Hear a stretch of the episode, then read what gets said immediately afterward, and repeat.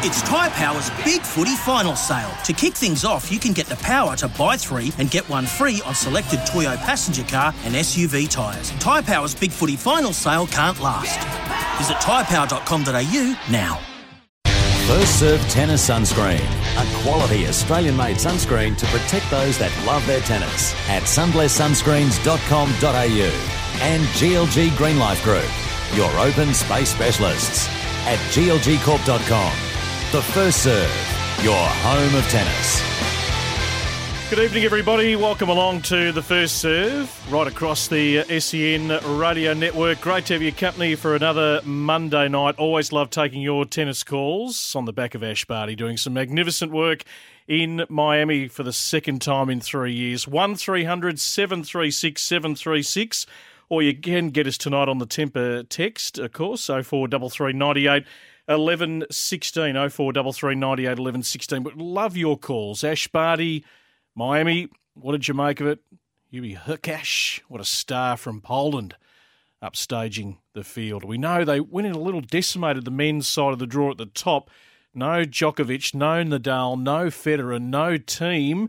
That opened up the door for some other players that we certainly know who are very, very good players to actually make their mark. But if we said at the start of the tournament that Hubert Hurkacz from Poland was going to win the Miami Open, no one would have believed you. But he played a magnificent uh, fortnight. Great to have our friends at Tennis Direct on board. Australia's favourite online tennis store, fast delivery, great prices, free delivery on orders over $150. You can visit their website, tennisdirect.com.au right now, and you can get a 10% discount uh, store wide. Got the uh, Sunblest sunscreen to give away tonight, got the Athletican uh, sneakers as well. 1300 736 736. We can only start on this note tonight, and that is with Ash Barty. What a fortnight. She is clearly the world number one player. And if I take my own mind back about a month or two ago when we were scrutinising Ash a fair bit, including the person sitting in this uh, studio tonight, it's hard to um, hard to pull apart someone who's world number one and has been for a little while. And the only thing that personally I wanted to see Ash just refine and get better was turn more of the passive stuff into more of the aggressive stuff because the fundamentals, the skill, the artistry on court, what she can do with a tennis ball is extraordinary. We don't like seeing Ash Barty go into her shell and be passive. And when she's able to step inside that end baseline and direct the traffic, she's just about unbeatable. We would have loved to have seen an Osaka Barty final, not to be, but if the the next player, if Osaka couldn't get into the final, was going to be Andreescu. If she could only stay fit and healthy, she would be right at the pointy end of the women's game. She is a young star in the making. Once again, uh, injury cruel her in that final. Gash certainly was in the driver's seat, 6 3 4 love. If we go all the way back to the first round, well, the first round she had the bye. Second round took on Kucova, was staring at a match point. It could have been all over. So she showed a fair bit of adversity early in the tournament. Dispensed of Ostapenko, had one bad set against Azarenka, otherwise controlled that match. The match against Sabalenka was fascinating, and I'm a huge Aryna Sabalenka fan. I think she can win a Grand Slam one day, and her temperament's getting better. Her her balance between aggression, all out aggression, and controlled aggression is getting better. But down the stretch of that match, it's the steady Ash Barty who says to Sabalenka, You've got to have a little bit of poise, Aryna. And she just lost her way. She couldn't quite go with Barty down the stretch of that match. She did a lot right, Aryna Sabalenka. But once again, Barty dispenses of a power hitter, 6'4, 6'7, 6'3 easily dispensed of Svitolina. No tricks for Svitolina to knock over Barty. Interestingly, the head to head was 5 1 going into that particular match, but they'd met quite a while ago. A lot of those meetings were before Ash became world number one and really a stamped her authority on women's tennis. So the Ash Barty version now, a far better player than Svitolina. And then Andreescu, look, she played some tough matches. That semi final, I think, finished about 1am the previous morning She loves playing a three set match. There's a bit of drama that goes with Bianca Andreescu. There's a lot of Ash Barty in Bianca Andreescu. She loves to change the pace of the game, the tempo of the ball. Uh, she can slice away. She's got so many aspects to her game that we love. But Ash Barty, she's a magnificent ambassador on the court. She's a magnificent ambassador off the court. And if she brings that level of tennis for the duration of this tennis season, she is going to stay as the world number one. They're coming for her. They want to take her scalp. She'll play Charleston this week and then get to the red dirt over in Europe leading up to the French Open. That's a fascinating talking point tonight. Is the French Open going to go ahead? We're going to dissect that. Linda Pearce, our special guest, the award winning journalist who's covered tennis for a long time, a little bit later on, and Sam Maxwell, player agent to many of the Australian players. But what did you make of Ash's fortnight? 1300 736 736. Would love your calls guaranteed to get a prize tonight. What did you make overall of the men's side with Herbert Hurkacz uh, winning? But we might just take in a little bit of Ash Barty having a chat to the Tennis Channel post a magnificent win across the weekend. You just continued to get better all the way throughout the week. Uh, uh, how did you feel out there today? Yeah, it was a, a, really solid start today. Really tricky conditions, and obviously never the way you want to you want to win a match or particularly a final. And I, I really do feel for Bianca. She just can't take a trick at the moment with, with her injuries. And uh, I, I, said to her at the net, it's just I think it's going to be the first of many battles for us, and, and hopefully they're healthy battles. Um, but hopefully it doesn't it doesn't hinder her season too much, and she's back out here before we know it. You were using each and every part of the court as you've been doing so well this week. Uh, a little tricky when you know your opponent's perhaps a little bit injured. Does it change anything in your mindset? Yes, it is difficult without a doubt. Um, it, it's just trying to, to trying to keep doing what you're doing right. Uh, and I think that it was really blustery conditions, really difficult out there on court level, and it was just about me trying to be precise with where I wanted to hit the ball and, and ultimately continue to be aggressive. You barely played at all last year. Now you've come in this year, second title of the year. You've gotten a lot of matches under your belt. Uh, how do you feel momentum wise? Uh, you have a long trip coming after this, but uh, you're not going home for a while. Yeah, we, we do have a long trip, and, and after our trip over, I said it can only get better from here, and it's been the perfect start for us, but which will hopefully be a long, successful, and safe season. And uh, it's it's a brilliant start, and, and now we're looking forward to, to getting on the clay and getting stuck into the middle part of the year. What does your what does your schedule look like? Uh, do you have any weeks off? Were you able to do some training blocks, or is it just matches, matches? Uh, a mix of both. Uh, I'm excited to get to Charleston next week. It's it's going to be really uh, a beautiful place. I, I, love playing in Charleston. Um, so that'll be the, the first of our clay court uh, tournaments, and then we'll, we'll jump over to Europe and get on the red clay. And um, yeah, hopefully the body holds up well. We'll, we'll train in between when we can, but ultimately play as much as we can as well. Now you finished the tournament, so you'll have a little more uh, freedom as the restrictions ease up. Will you get to enjoy the city at all? A little celebration, perhaps, before you take off? Uh, um, not not for us. No, we're jumping straight on a plane tonight and getting to Charleston and um, into our next bubble. But you know what? It's we know that we're very fortunate uh, and very grateful as a playing group to have the opportunity to play matches. And if that's in a bubble, that's totally fine by us. I mean, we're, we're safe. We get to do what we love, and I think the tournament's done a fantastic job in in creating environments where we know we are safe, and we, we just have to abide by those rules. But that's no worries at all we all know how uh, tremendously uh, humble you are. It's just so endearing, lovely to watch you uh, winning so much and playing so well. Lindsay had mentioned the uh, list of names of defending champs who, who have been able to defend their title here, and it's just quite an illustrious list. Um, you know, the Williams and, and Graf and so forth. Uh, your thoughts on, on being in that category with those players? Uh, I certainly don't feel like I've I've earned the right to belong with, with such champions of our game, but uh, I'm just trying to, to come out here every day and be the best that I can be. Um, and, you know, for, for me to be able to first defend my first title is really exciting, and for it to be here in Miami is really special as well. Ash. Um, Ash Barty, uh, there she is, uh, having a chat, of course, on the uh, tennis channel. Here from Herbert Hurkacz in uh, just a moment. 1300 736 736 if you want to give us a call. One on the text uh, from Zach Ash Barty to me. Her best talent is she wins the big points and stays composed. Beautifully said, Zach. So, any time in the last fortnight where she's, and she had some moments of adversity, you don't get it on your terms all the time uh, in professional sport.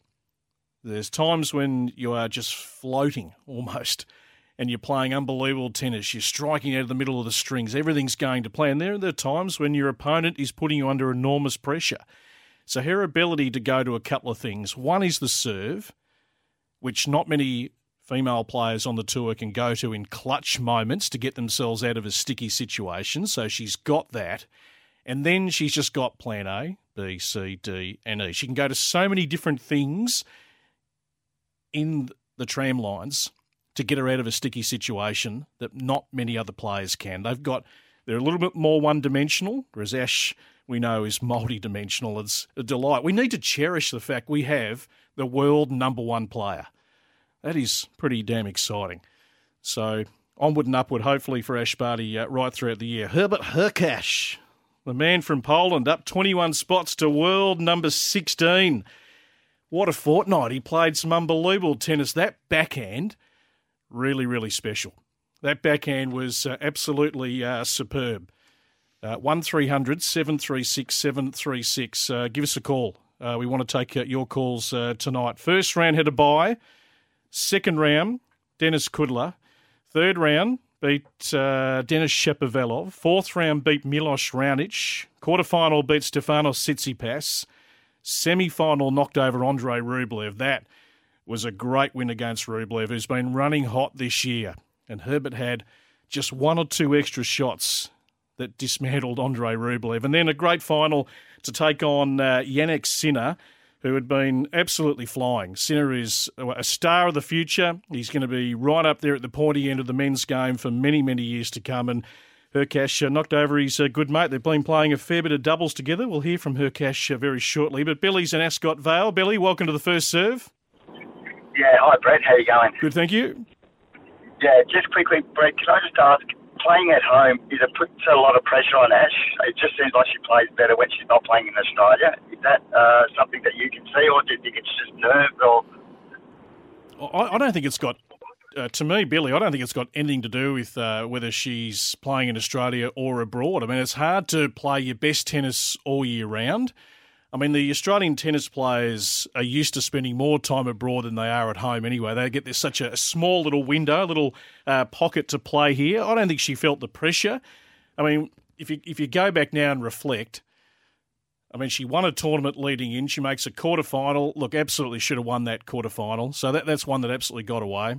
Um, first round in Adelaide was disappointing. You would have thought that tournament coming back as defending champion that she'd certainly go a few more rounds. And uh, Collins that night just, I mean, she hits the ball, hits the absolute cover off the ball. So those sort of players can uh, trouble Ash if she hasn't got that time to get on that slice backhand and just control the tempo of the match. But, you know, a player like Collins will have a day where she's absolutely firing on all cylinders. And then the next match she plays, Danielle Collins, she'll be missing everything and making, you know, 40 to 50 unforced errors in her matches. Ash is never going to let a game get out of control uh, from that point of view. So, no, I, I don't.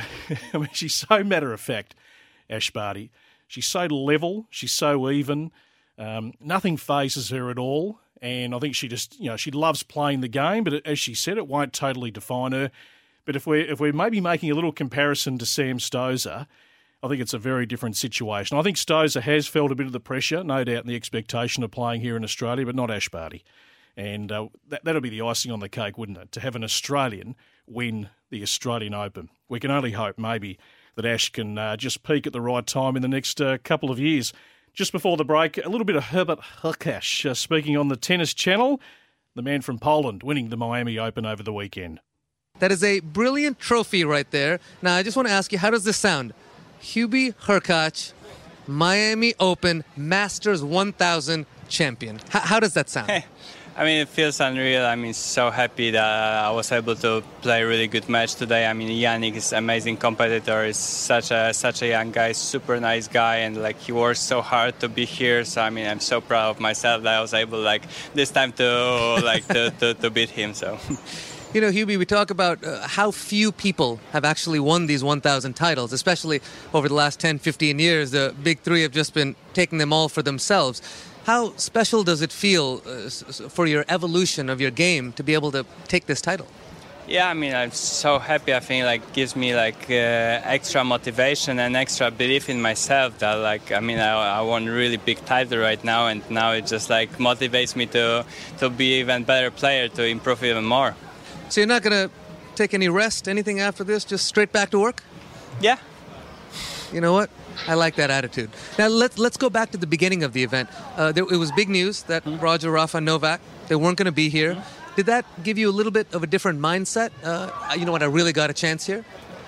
Yeah, I mean, like uh, at the beginning of the tournament, I was like practicing with my coach CB to, I mean, to to, to play really well. I mean, uh, last week I lost to, to Denis Shapovalov, who played like a really great match, and uh, and then I saw in the draw that I could like if I win a match, then I possibly can play against him. So um, I was really trying to, we're really trying to take it step by step, and I think we did a great job doing that. Speaking of step by step, uh, we took a look at your draw and just an absolutely brutal draw. You took out Shapovalov, you took out Rublev, Tsitsipas, Raonic, just some brutal matches. Was there a point in the tournament where you said, you know what, now I, I really got a shot to win this thing?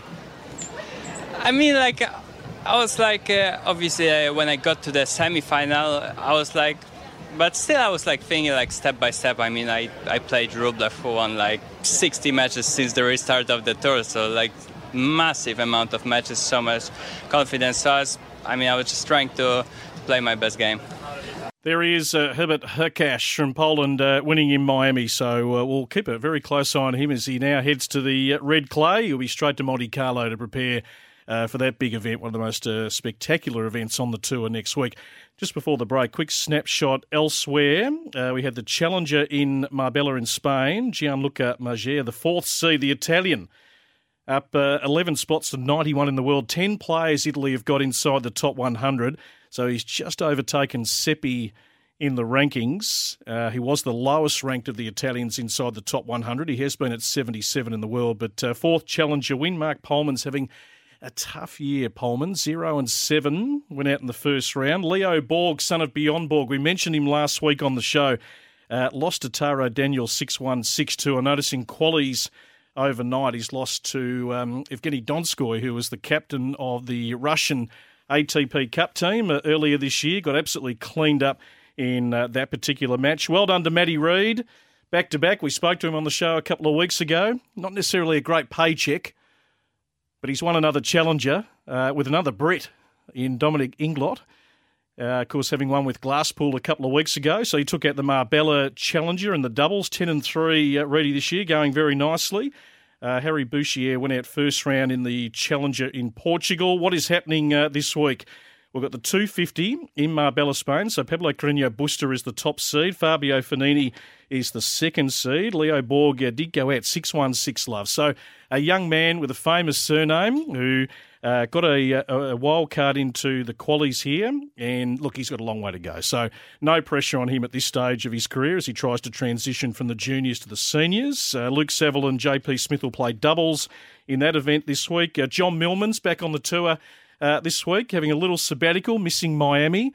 Elected to go to Alicante, the home base of Alex de Minaur, to do a couple of solid weeks of training. So he's going to be in Cagliari in Italy uh, this weekend, taking on uh, Federico Coria, who's what double in the rankings there. So hopefully Johnny can find some form. He's had a, a bit of a tough start. Matthew Ebden went out in qualifying overnight, also coming back from a layoff with that little injury he got. Uh, a couple of weeks ago, went out uh, in straight sets, unfortunately, but he's still alive. He's going to play the doubles in that 250. Uh, the Volvo Car Open, better known as Charleston, on the tour, on the clay. So this is the event which has got a strong field. Ash Barty is going to play this event. She's got the buyer. Tomljanovic is going to be in it, and Storm Sanders qualified overnight. Let's go behind Storm, Storm Sanders. She can play. I reckon she can get this ranking down towards 100 by year's end if she can make these big events and just win a round or two. So good effort by Storm to qualify overnight. Ellen Perez will be in the doubles in that particular event. Astra Sharma will play in Bogota uh, this week in singles and doubles. Arina Rodionova lost in qualies in the singles. She'll play in the doubles of that particular event. And it's a lot of Aussies uh, going around, including a couple of challenges. Now, uh, split Croatia. It's uh, a full Aussie contingent. Thanasi Kokkinakis uh, will play in this tournament. Alexander Vukic, who I think has just jumped out on court as we speak. Bernard Tomic will play later on tonight. Marc Polmans trying to win his first match for the year and Akira Santillan. Now, we might bring in Jed Setzer just before we uh, go to the break, my right hand man here at the first serve, because Akira, Jed, has been uh, playing his second and final round of qualies tonight to try and get through to the main draw. How's he faring? So he's dropped the first set 2 6, and then he's taken the second 6 3, and we're tied at two apiece in the deciding set up against the Serb Miljan Zekic. Okay. Geez, uh, he's had a, a, pretty good little period, hasn't he, Sandilands? He's been playing a lot. He has. Been playing a lot of qualies, trying to get in. We think he's a player that certainly is a lot better than what he's ranking. He's got a beautiful single-handed backhand, so he, he needs to start uh, really progressing a lot deeper in these challenges. Yeah, absolutely. I've heard that he's working a lot harder this year and really put his head down, and you can see it. His results are translating. So really hoping he can have a big year. All right, we'll come back with a score in that match before the hour is out. We'll take a break. Uh, the award winning tennis journalist Linda Pearce to join us next here on The First Serve. First Serve Tennis Sunscreen. A quality Australian made sunscreen to protect those that love their tennis at sunblesssunscreens.com.au and GLG Green Life Group your open space specialists, providing landscape, horticultural, and environmental services throughout Australia at glgcorp.com. The First Serve, your home of tennis. Great to have your company right across the SEN radio network. We do talk the world of tennis uh, every uh, Monday night. Little shout out for Hume Tennis and Community Centre. They're one of Australia's premier tournament and training venues, just 15 minutes from Melbourne Airport. Great setup with Tim Conley and all the team. 16 ITF size courts, accommodation available. It's a mini Melbourne Park ideal for the travelling coaching groups and families. Check out humetennis.com.au. Just quickly, one off the uh, Tennis Direct text. Uh, Brett, my son was in a packed Shanghai stadium late 2019 and watched the pole play a Chinese qualifier in reference to Herbert Hurkacz. He was Herb's only supporter and was given a big wave after the match. Well done, Herb, with a couple of exclamation marks. He's a very likeable player, very popular on the tour, got a big game. He's now inside the top 20. He's made some noise in Miami in the last uh, fortnight. Uh, let's welcome in. This is going to become a regular occurrence to start each month. She's an award winner when it comes to tennis, winning the Ron Brookman Media Excellence Award covering tennis. She's also covered so many other sports across her terrific uh, journalistic career. It's great to welcome in uh, Linda Pearce on this Monday night. Hi, Linda. Hello, BP. Thanks for having me. Uh, Good to be back, actually. It's been a, with the last time we chatted, we were in the bunker at the AO watching yes. Djokovic warm up from memory. So, not quite as glamorous tonight, but that's okay. The tight bunker. We love the bunker. Although this year we had a little bit more room in the bunker, which was uh, much uh, appreciated. Uh, we've been singing the praise of Ash Barty to start the show. Can I just get your own take uh, on her performance to uh, back up and defend Miami? Yes, it was a, it was a great week for us. She won in all kinds of circumstances, didn't she? Down from match point, sorry, from match point down a couple of three setters, some really great tennis as well, um, more clinical. I thought she was playing really well against Andreescu when obviously the ankle got twisted there. So I, I felt she was going well on the way to winning that one, of course, up at set two love when it happened. But she just seemed very composed and controlled without being, as I think you mentioned earlier, too passive. So she really struck the right balance, I felt, this week and got herself out of some tight situations but um, probably really needed that this week, given the, all the talk about the ranking and whether she deserved it. And it must have been tough to be playing not 100% fit in Australia and um, and just have people questioning you the whole time. And I think this is going to be a great sort of momentum um, bringer for Ash. What's your own take on that, Linda? I mean, it has appeared to have created some sort of angst amongst uh, players. We've seen Zverev outspoken on the men's side the last uh, few weeks in regard to, you know, Roger only having played at one tournament in the, the, for the best part of 14 months and uh, his ranking uh, stays the same. I mean, when, when, you think back, we had Courtney Walsh on the show last week talking about this, that during a pandemic, they probably had no choice, the tours, but to freeze the rankings. It's just how it's going to look coming out the other side. So it's not going to please everyone. Uh, the rankings is a, a, tough one to try and explain in layman's terms, uh, just to general sports followers. But what do you make of the argument regarding Ash and her stranglehold on the number one ranking? Well, I did a piece just after the Australian Open, and I went to um, one of the, the, WTA's, Kevin Fisher, the stats guru, and if it had been under the old system, Ash would have been number 18 in the world then, and yet she was number one. And so I do think the way Osaka had been playing in the, the, the few tournaments she had played, there was a case to be made that she was the the uh, superior player at that point. Well, I, I think the ranking system, I, I went through it again today. I think you almost need a statistics degree to work out exactly how it, how it all plays out at the moment. But um, I do think that it's a bit like JobKeeper. They had to do something. It's never been done before, and yep. they're just sort of working it out as they go. So it was never going to be perfect. And I think that players just have to understand these are the rules, whether you think it's fair or not. That's what the tours have decided in um, cahoots with the players and the tournaments. Everybody seems to think this is the best, um, on, on the whole, the best way to do things in an unprecedented situation. So, I mean, it will gradually return to normal. It, they're they're making the transition, especially the WTA at the moment, to getting back to the 52 week rolling system that we know.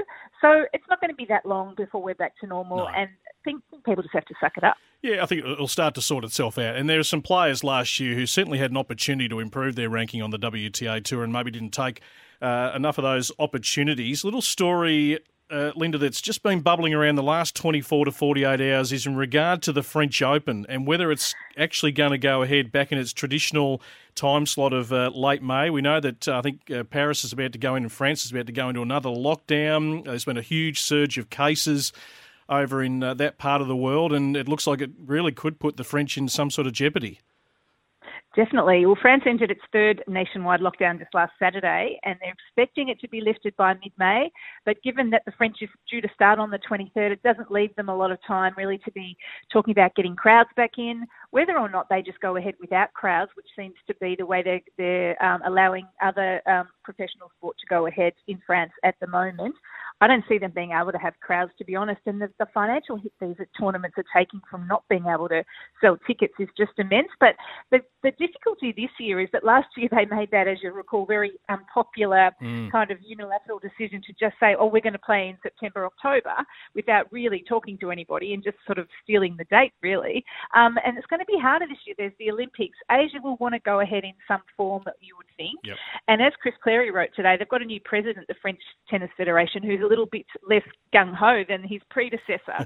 so I, the, the thought is that he's not going to want to annoy people quite like um, the guy before him. So I just don't see how they can postpone. I think they're going to have to try and, and go ahead in some form now because it's going to be too hard otherwise. What do you think? And, and, well, once again, I mean, look at look at the uh, the, the kerfuffle, of course, last year. I mean, you, you, as soon as you move anything in the tennis calendar, the ripple effect is huge, isn't it, Linda? Because there aren't any aren't any spare weeks. I mean, everyone's everyone in the calendar's got a, a week or uh, two weeks designated to their tournament, uh, their place on the um, on the global map, and it affects everyone. That's right, and even um, last year just gone, and the fact that they came straight after the US Open, a lot of players like Nadal, others thought, well, we've got a slam coming up in, in our area of the world in Europe, so we won't bother to go to the US Open. It's too hard, too dangerous, and so that affected the US Open field as well. Yeah, it's, it's complete domino um, central, and yeah, I, I can't see them being able to get another date later in the year. I mean, Indian Wells is still trying to find one. Yeah. Um, it's just not, it's just not easy. Not easy indeed. We'll keep an eye on that story. It's uh, bubbling around at the moment as we're about to head to uh, the Red Dirt in the next uh, week or so with all the big lead up of tournaments. I, I love this period personally. Uh, watching an event from Monte Carlo and then Madrid and Barcelona and Rome, fantastic facility there uh, for the Italian Open. Then we get to the French. So fingers crossed. Uh, everything goes uh, to plan. What about just tennis, the, the big picture of the sport? uh, Linda, through a, a tough time for administrators to navigate their way through a, a pandemic. Um, how are you viewing the state of tennis at the moment? I was fascinated by the Vasek Pospisil meltdown last week after he'd had a very fiery meeting with um, the ATP officials because, of course, Pospisil and Djokovic are the driving forces between the Professional Tennis Players Association, that breakaway group that we first found out about at the US Open last year. So there's a lot of internal bickering still going on. And, of course, you get the big names other than Djokovic like Nadal and Federer and Murray saying, we want to keep the status quo, and even Dominic Thiem. Um, and then others saying, no, we're not getting enough percentage of the prize money, especially considering how much the prize money has shrunk given COVID. So that's a, a fascinating little subplot, I think.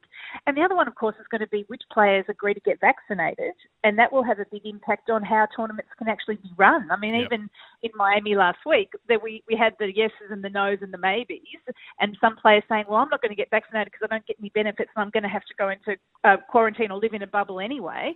And then others like uh, Simona Halep's already had her Pfizer jab, and she did it really publicly to kind of make a statement about it. So, how, and we haven't even heard from Djokovic, of course, um, who's the you know the famous, most famous anti-vaxxer. So, Mm. just interesting to see, like even Svitolina and Sabalenka and people like that saying we we actually we don't want to have a vaccination. So I don't know how that's going to impact tournaments. The money's a big issue. There's the whole breakaway groups. It's Yep. a really kind of delicate situation right now. Uh, it is, and I, I heard Darren Cahill on uh, SEN Breakfast this morning. Uh, some great insights. He's always great to listen to, uh, Killer. And you know he's in Las Vegas at the moment, about to go and join Simona over in Romania, and then play the clay court season. He's effectively away until about September. But as he was saying today, because you're changing continents and countries, um, it's tough to get a little window to actually uh, get the vaccination because the, the tennis family, if you like, are, are moving all the time.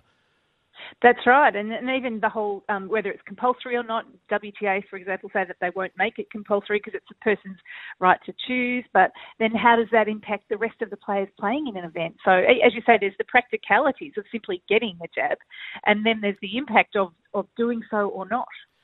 Linda, we might finish on uh, this one. Now, tomorrow, Australia's top junior tennis players are preparing Ah, for the under 12s and the under 14 Australian Clay Court Championships, which will be up in Canberra. And there's one name that jumps out on the sheet here Cruz Hewitt. Yes, number one seed in the 12 and under boys at the National Clay Courts at Lyneham up there.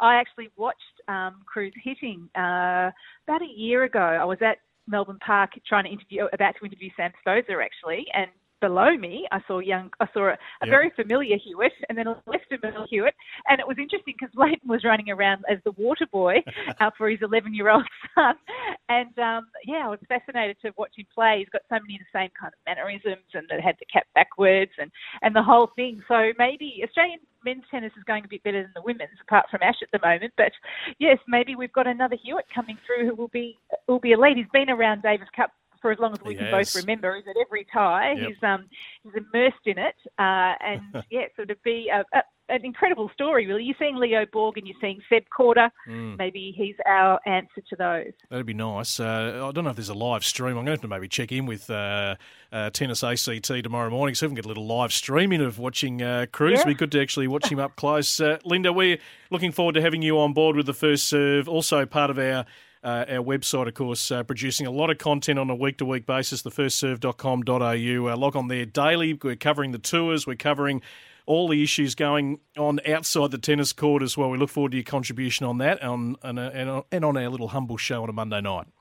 Oh, thank you, Breggy. I think my first offering in that regard will be a bit of a piece on the state of Australian tennis. So, looking at a few interesting stats today, and we'll be chatting to a few people about that. Great stuff. Linda Pearce, uh, award winner, of course, recognised by the ATP back in 2015, winning the Ron Bookman Award, which is for uh, um, elite journalism. And Linda, long time, of course, uh, writer for The Age, uh, freelancing uh, these days. Uh, check in with uh, Tennis Direct as you're listening in to us tonight. Australia's favourite online tennis store, fast delivery. They've got great prices. If you order over $150, they'll deliver it for free.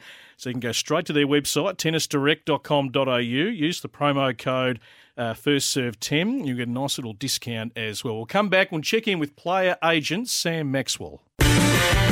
First Serve Tennis Sunscreen. A quality Australian made sunscreen to protect those that love their tennis. At sunblesssunscreens.com.au and GLG Green Life Group. Your open space specialists. At glgcorp.com. The First Serve. Your home of tennis. Welcome back to the first serve. It is your home of tennis. Happy to take your calls. 1300 736 736 on the Tennis Direct text. You can get us tonight as well. 0433 98 11 16. Uh, we're hoping to get across to the west in just a moment to have a chat to uh, Sam Maxwell. I did uh, just want to bring this up uh, tonight. I was referred to uh, Tennis Media Group. It's a, a, they've got a newsletter called Tennis Club Business and their catch cry is Mavericks don't toe the line. Now, their publisher is a guy I was actually introduced to him on email going back a couple of months ago, Rich Neher, who's a passionate guy who holds a position of power, who's often quite critical of the USTA and also the ITF. In an email exchange, he said the USA is not into growing tennis anymore. Uh, their great mission is to grow the US Open and keep their cushy jobs, bonuses, and pensions. Gee, that makes me go back to a conversation we had about uh, a lot of people's thoughts on Tennis Australia going back to about uh, August, September of uh, last year. A quote here from a prominent Californian tennis coach USTA initiatives are either stupid or corrupt or short sighted. It's usually one of these three. And Club Spark, not sure if anyone at local level can tell us a bit more about this. Club Spark is an initiative of the USTA that TA brought in um, I think to sort of just help clubs manage themselves. Uh, there's a lot more to it. That's a very very simple explanation.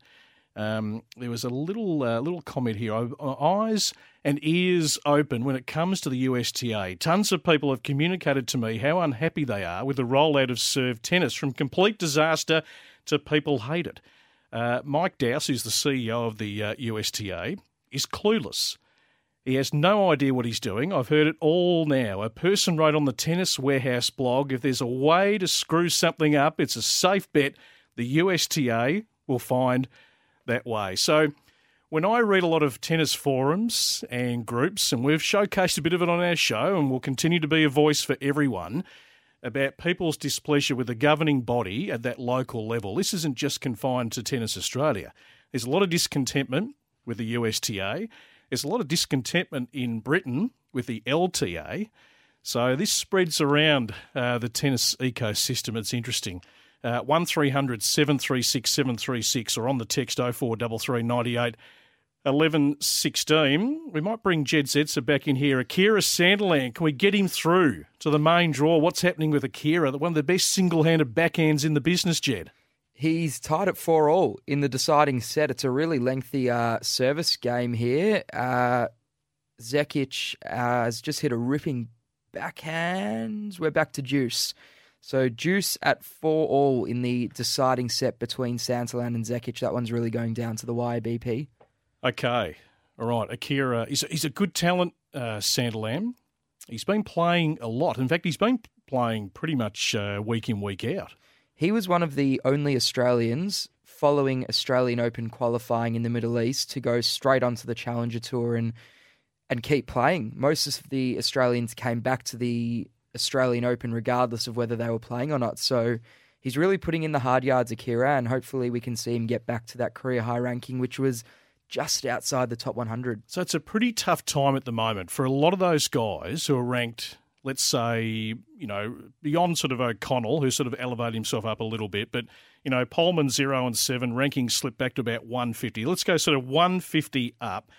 And, you know, they're all out on tour now. So Alex Bolt is the, probably the last of that group who's now jumped on the uh, the plane. He's made his way over to Croatia. He's been in Brisbane the last few weeks uh, training, going out with uh, Maddy Inglis, of course. So he's a little bit more Lizette of a homebody. Lizette Cabrera. Lizette Cabrera, pardon me. Sorry, it's Inglis and Jason Kubler. I was going to say, I think Jason Kubler might be a little bit upset with that one. yeah, sorry about that. I'm not across all the. Uh, what about? Uh, I thought. I actually thought Alina Svitolina and Gael Monfils had separated. Well, they had, but they're back together, now and now they're, they're getting married. Yeah. What is going on? How good's that? Well, they called it quits about uh, uh, three months ago. There haven't been too many you know, apart from Steffi and Andre, I mean, they've made it work. Mm. That's just been a romance in heaven, both winning the 1999 French Open but not too many tennis relationships have seen the distance. And they actually might be responsible for Sebi Korda's unbelievable form this year. They're a big part of it because he went there and spent a week with Andre and Steffi, so hitting on court at the uh, the ranch uh, there in uh, Las Vegas, going out to dinner at night, just chewing the fat. I mean, how good is that? He got access to two legends of the sport just to pick their brains and pretty much from there. Well, he'd already built some foundations, but he's kicked on another level. Oh, he has, and he's the one. Uh, he's the American that you know all eyes are on going forward. He he's got it all. Plays a bit like Thomas Berdych. One to watch for sure going forward. We like Seb Korda. Uh, enjoyed his work at Miami. Took a, a huge step. Uh, Yarra Tennis Coaching, Melbourne's independent tennis coaching program. It's out at Eaglemont. It's run by Shane Scrutton. Great setup. Programs for every age and standard. Contact Shane 0414 373 586 or check out their website, yarratennis.com.au. A quick break. We'll come back. More scores and hopefully Sam Maxwell. First Serve Tennis Sunscreen. A quality Australian made sunscreen to protect those that love their tennis at sunblesssunscreens.com.au and GLG Green Life Group, your open space specialists, providing landscape, horticultural and environmental services throughout Australia at glgcorp.com. The First Serve, your home of tennis. Welcome back to the first serve. I did want to check in with player agent uh, Sam Maxwell, who's uh, based over in Perth, of course, looks after Casey Dellacqua. Uh, John Peers is about to fly out tonight, uh, one of the last Australians to uh, jet off for what is, well, maybe going to be a year out on tour. Andrew Harris as well. Sam, great to have you back part of the show. Thanks, BP. How's things?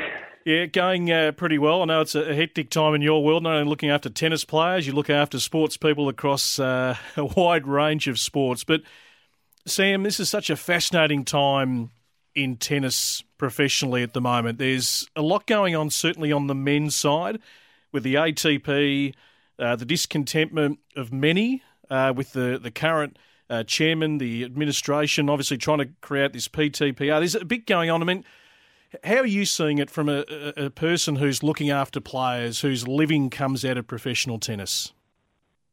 Yeah, look, I mean, it's definitely been it's definitely been a challenging 12 months for the players, um, and I think that the hardest thing with with athletes is, particularly tennis players, is that they're used to they're used to structure and they're used to um, to planning things that are, are, coming up, and they they know a calendar, um, and everything is just so uncertain. Um, I mean, you obviously mentioned uncertainty around um, prize money and, and, rankings and that type of thing, but, but even schedule. Um, and in every week, tournaments are changing, uh, the regulations are changing in terms of you know when players can and can't enter other countries because of COVID, etc., etc. So um, I heard Ash sort of spoke, Ash Barty spoke after um, her win over the weekend that you know it's it's I guess that old football analogy of one week at a time. Um, that doesn't really apply normally to tennis players, but it sort of has to at this stage.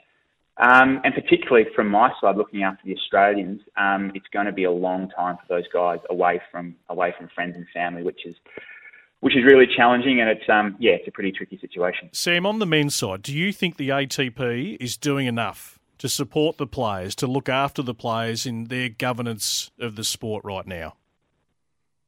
It's a it's a really it's it's a it's a tough um, it's a tough question. Um, and the thing with that is the ATP, I mean, they're, they're stars of the game are, are the top players. Um, but then, you know, there are so many players that, um, that, that are trying to make a living in the sport, and it's, it's brutal. I mean, I think um, this year in challenges alone, in terms of tournaments, there's a, only, off the top of my head, about only two thirds of the events from January to April um, are going ahead compared to 2019. So that's a third of the events just aren't happening. So that's there's not job opportunities, um, which is which is tricky. There's obviously been they're, they're trying they're trying to do their best in a tricky situation to um, financial packages and that and that to help. Um, but it, the thing with, with tennis, it's an international sport. You know, what we saw firsthand in Melbourne during the Australian Open that you know the the governments are, are making it hard for, for sports administrators. So yeah. I don't envy the position the ATP are in. Um, they're doing the best they can, but it's also at the same time there are so many competing interests um, which make it even you know, make it even more challenging. Gee, if you're the chairman of the ATP, it seems like you're the sitting duck at times, and I'd love to be a fly on the wall because Chris Kermode was ousted. From mm. what I understand, because he favoured the tournaments more than the players. You're sitting there surrounded by the players with representatives on one side, the tournament with representatives on one side.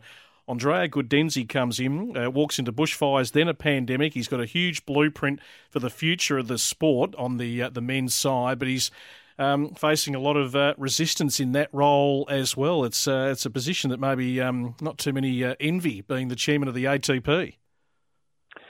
No, it's something you're right, and it's really something you, you can't win. I mean, I know the the argument for the players for, for a number of years has obviously been that they wanted um, an increased revenue um, of, so increased share of, of tournament revenue. Yep. Um, that's that's still an ongoing discussion, um, mm. and now obviously with, with COVID, you've got you, have got schedule and, and tournaments and, and, that type of thing as well. So it's um, it's it's not something that you, are going to win because on one hand that the players want more because they're the yep they're the stars, but at the same time, without the tournaments, the, the, the players aren't able to um, to go and perform. One. So, Sam, I'm going to have to just cut it short there because we're running out of time. But let's pick up this discussion down the track. I'd love to have you back on. Sam Maxwell, a player agent. That's a discussion to be continued. Uh, Jed Zetzer, Akira Santillan, have we got him through? He's won. Beautiful forehand down the line, 6 4 in the third, through to the split main draw. Magnificent. Joining a feast of Aussies, all thanks to Melbourne's leading synthetic grass court surface and construction specialist, Asti Tennis Courts, aste.com.au. Catch you next week. G'day, Mike Hussey here. Get on board Australia's best fantasy cricket game, KFC Supercoach BBL. It's fun, free, and easy to play. Play today at supercoach.com.au. T's and C's apply. New South Wales authorisation number TP slash 01005.